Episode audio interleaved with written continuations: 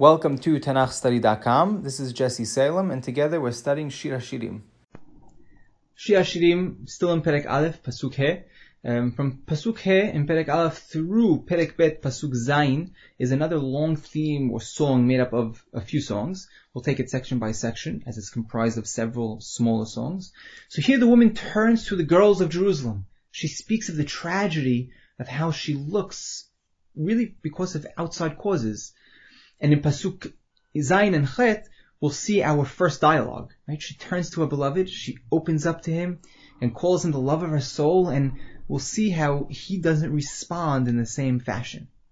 So let's read these next um, four Pesukim. שחורני ונאווה בנות ירושלים, כעולה קדר, קריאות שלמה. אל תראוני שאני שחר חורת, שזפני השמש, בני אמי ניחרו בי, שמוני נוטרת הכרמים, כרמי שלי לא נטרתי. And she turns to him, הגידה לי שאהבה נפשי, אחד תראה, אחד תרביס בשעוריים, שאלה מה יהיה כאותיה על עדרי חבריך? And his response, אם לא תדעי לך יפה בנשים, שאי לך בעקבי אסון, וראי את גדיעותייך על משכנות הרעים.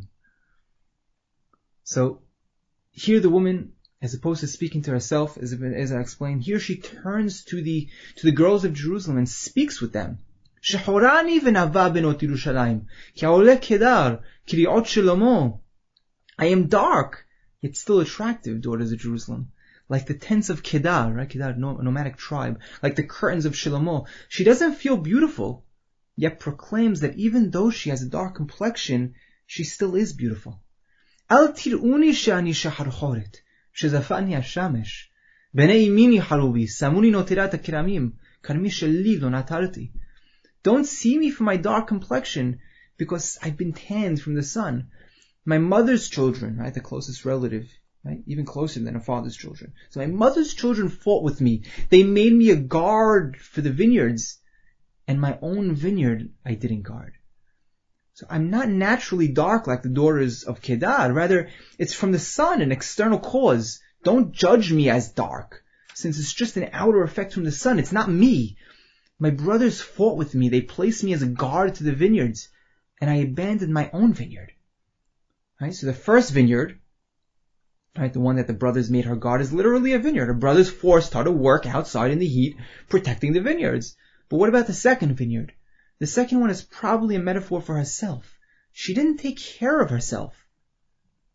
She had to just do other things because of external causes that just took her mind off of taking care of herself.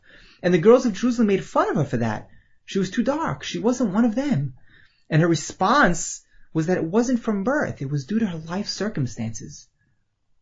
While she was taking care of her brother's vineyards, she got tanned and burnt from the sun and didn't take care of herself.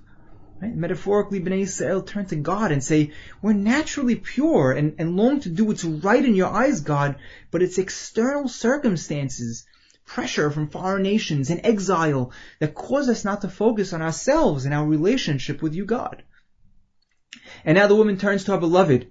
We'll see the first dialogue now in the form of a song over the next two Pesukim. She wants him and only him. Hagida li she'ava nafshi, אחד תראה, אחד תרביץ בשעוריים, שלמה יהיה כעותיה על עדרי חבריך?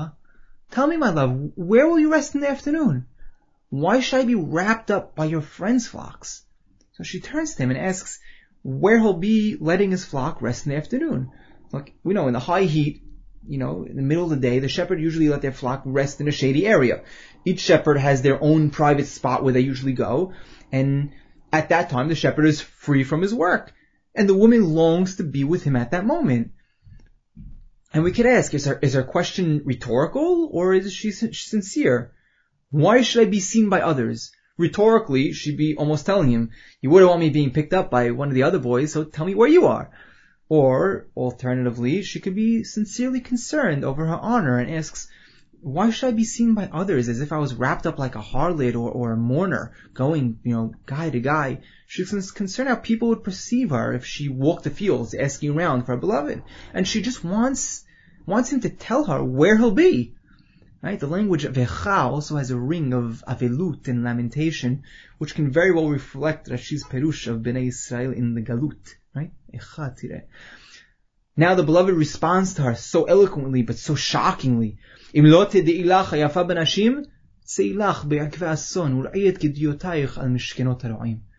you don't know, meaning if you don't know where I am, the most beautiful of women, right? He addresses her in a romantic way, just as she addressed him. Go out in the footsteps of the flock and herd your own goats amongst the shepherd's tents. Uh, find me, basically. He basically answers, not yet. There's no feelings towards her.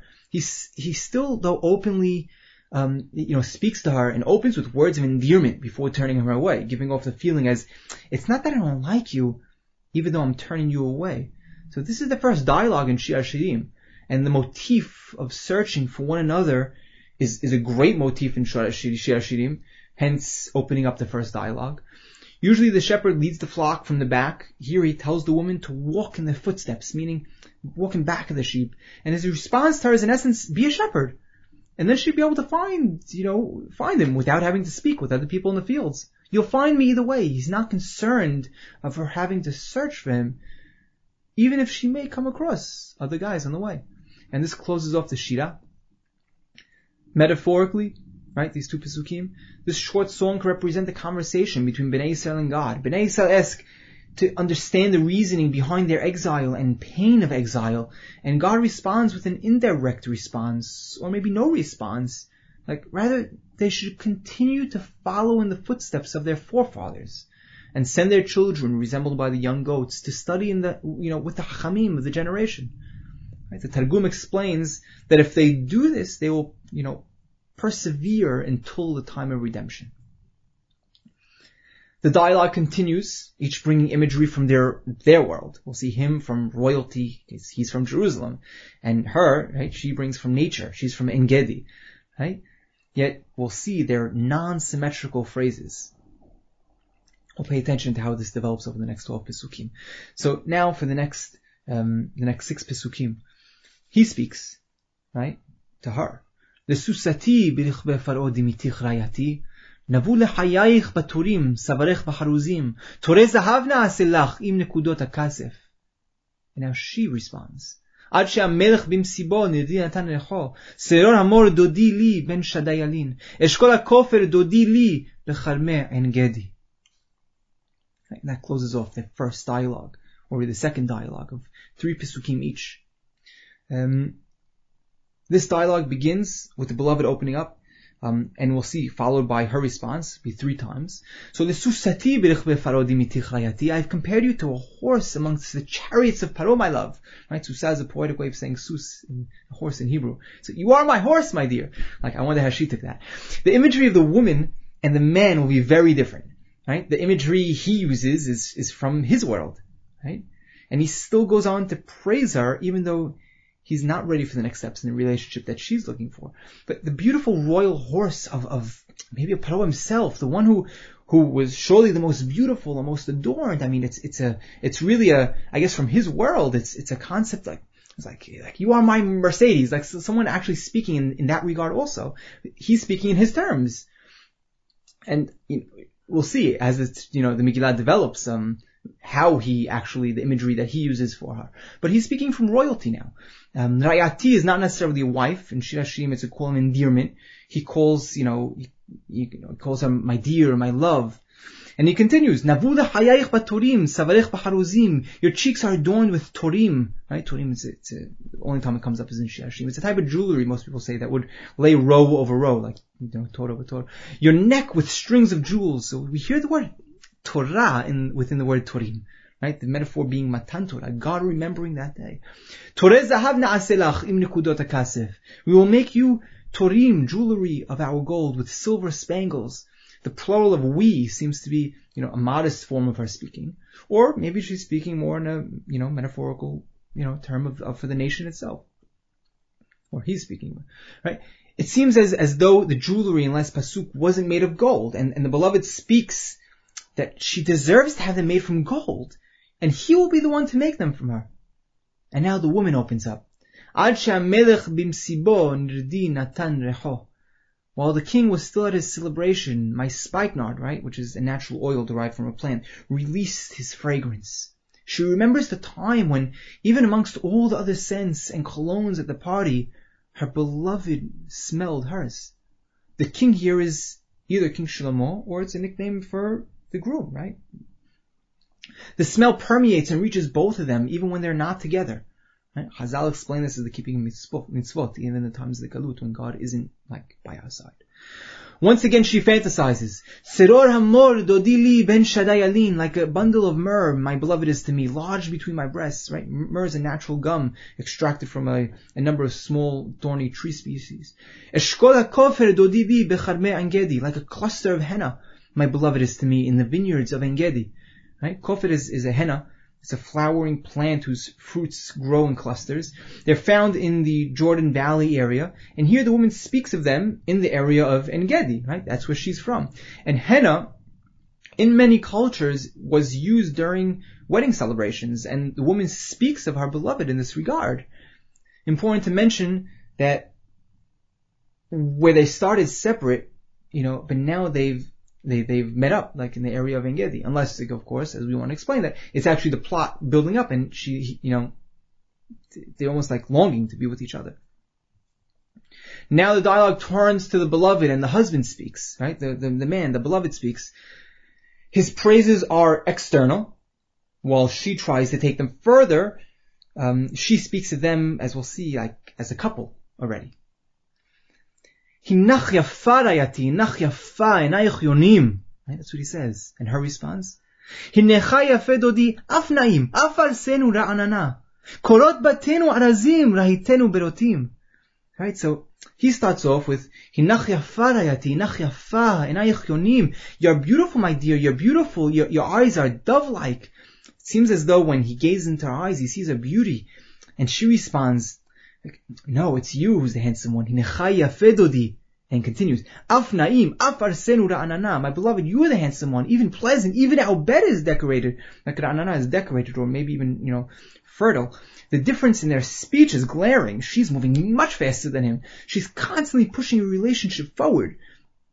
Right? She's moving forward. It's like, great, I'm beautiful, but where are we going with it?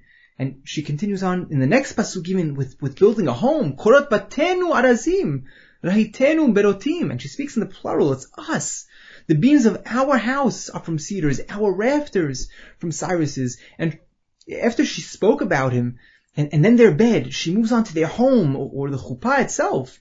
She's already speaking of their bed, their room, while he's still focused on her beauty. Right, we see the transition from the oil in pasuk in pasuk he, right, to the permanence now of the house.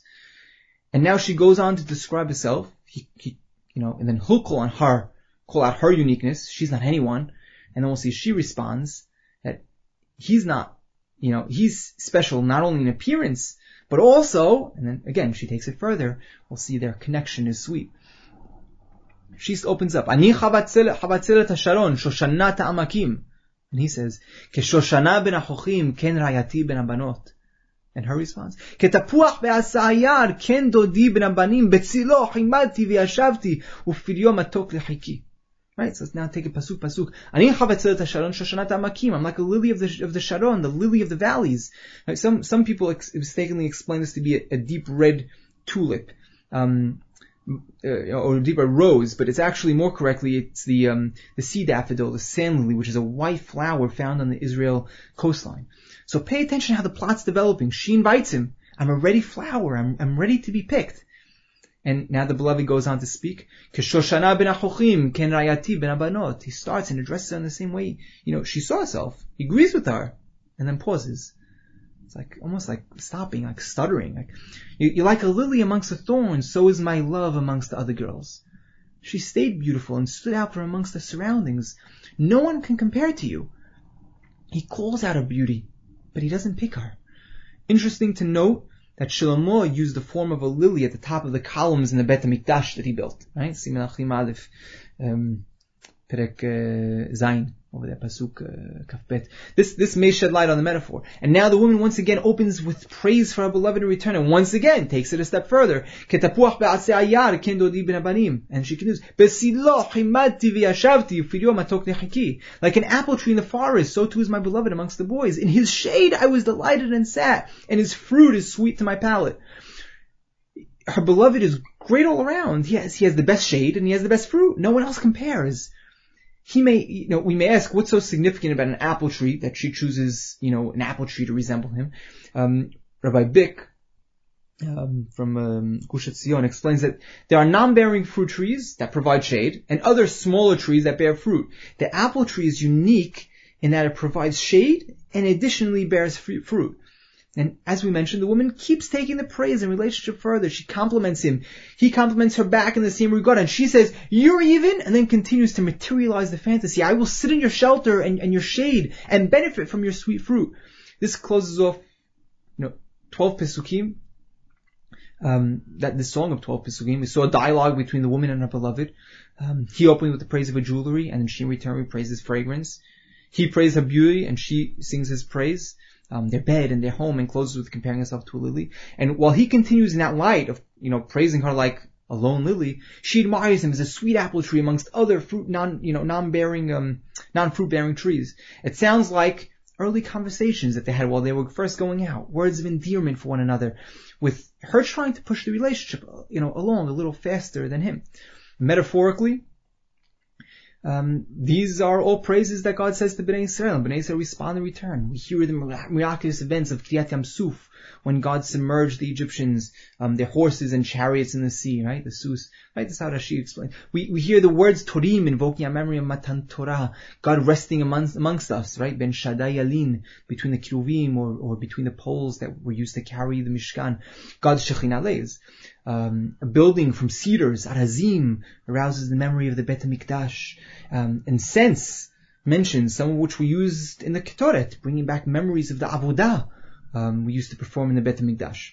It closes with God saying that He chose Bnei from amongst all the other nations. The lily stood out from amongst the, the thorns, and we in return chose God um, to worship Him alone. In the next song, she speaks alone. She speaks profoundly of Ahava, coming up three times in the song as Milah Mancha, and ends off with the famous swear, which will be repeated three times in Megillah. There's love, but it's not concretized yet. Let's see. הביאני אל בית היין ותגלו עלי אהבה, שמחוני בעשישות, רפידוני בתפוחים, כי חולת אהבה אני. שמאלות תחת לראשי וימינו תחבקני. השבעתי אתכם בנות ירושלים בצבאות או בעליות השדה, אם תעירו ואם תעוררו את האהבה עד שתחפש. Right, so she opens up and she speaks. Heviani el betayayin v'diglo ahava. He brings me to the banquet hall and, and his look I'm in love with. She sees herself that she's in a banquet hall drinking wine and as if she surpassed the rational love, right? Diglo is to gaze in Akkadian. And now she turns to her friends. Samechuni ba'ashishot, rapiduni batapuchim ki cholat ahavani. Right? Sustain me with, with, with the ashishot, with like grapes. Set my bed with apple trees as I'm faint with love. Right? Ashishot grapes. We see this coming up in Hosea. Right? Ashishima grapes. There, by the way, it's also a reference to God's command to Hoshea to love a prostitute, right? Symbolizing the love of God to Bnei Israel, where Bnei Israel turned to foreign gods, right? They are, they are lovers of, you know, other grapes. She, she's telling her friends, I can't stand straight from being drunk of love. Support me with these grapes and the apple tree. Why an apple tree? So her friends don't understand why she wants apples. Some commentators suggest that they believe that apples had medicinal um, benefits, but we can more simply, you know, suggest that we know the apple tree reminds her of her beloved. She wants apples. His left arm is under my head and his right arm will hug me. Hug me. These are thoughts. This is what she longs for. A, a, a hug, endearment. השבעתי אתכם בנות ירושלים בצבאות ובעליות השדה, אם תעירו ואם תעוררו את האהבה עד שתחפש. I adjure you, daughters of Jerusalem. Right? She puts them under oath by the gazelles or the deer in the field, lest you wake up or disturb this love until it's ready, right? Until it's ready on its own. Important to mention that the swear appears three times throughout the Megillah. The last time, it's mata'iru umate oreru, right? A little different of a language. Language. She makes them swear not to wake her. She's she she loves living this dream, and really, what is she telling her friends? What exactly is the oath that she puts them under? So she could be telling them not to wake her up out of the slumber. She's in a deep love and wants to live in this dream. Or Maybe she's concerned that one of the other girls will try and take her beloved, like snatch him, and she's making them swear that they wouldn't do so. Or simply, she's advising her friends, giving them some advice that there's nothing like being in love once it happens. Don't force it. Just let it develop on its own. It's interesting who the swear is name, um, is, is in the name of. So, it's in the name of Sevaot and Ailot Sadeh, right? The gazelles and the deer what's in a gazelle and a deer to swear in their name? Like we, so Yehuda Felix, Professor Yehuda Felix, explains that it's based off the nature of these animals. They run, hide, peek, and, and seek their mate.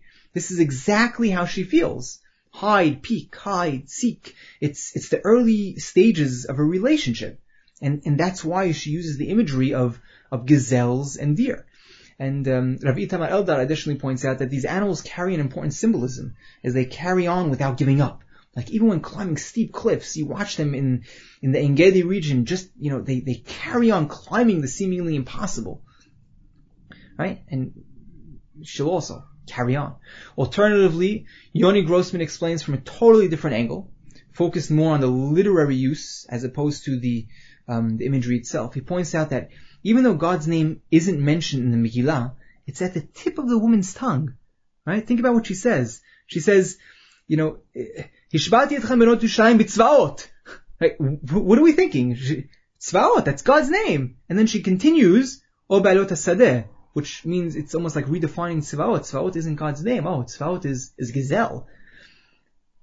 It's, you know, it, it can be alluding to God in Tsevaot and, and, and Shaddai, right? But, you know, uh, Ba'alot, right? Tsevaot or Ba'alot HaSadeh, right? She almost wants to swear in God's name, but she doesn't. She swears in the name of animals that are hardest for us to find and catch.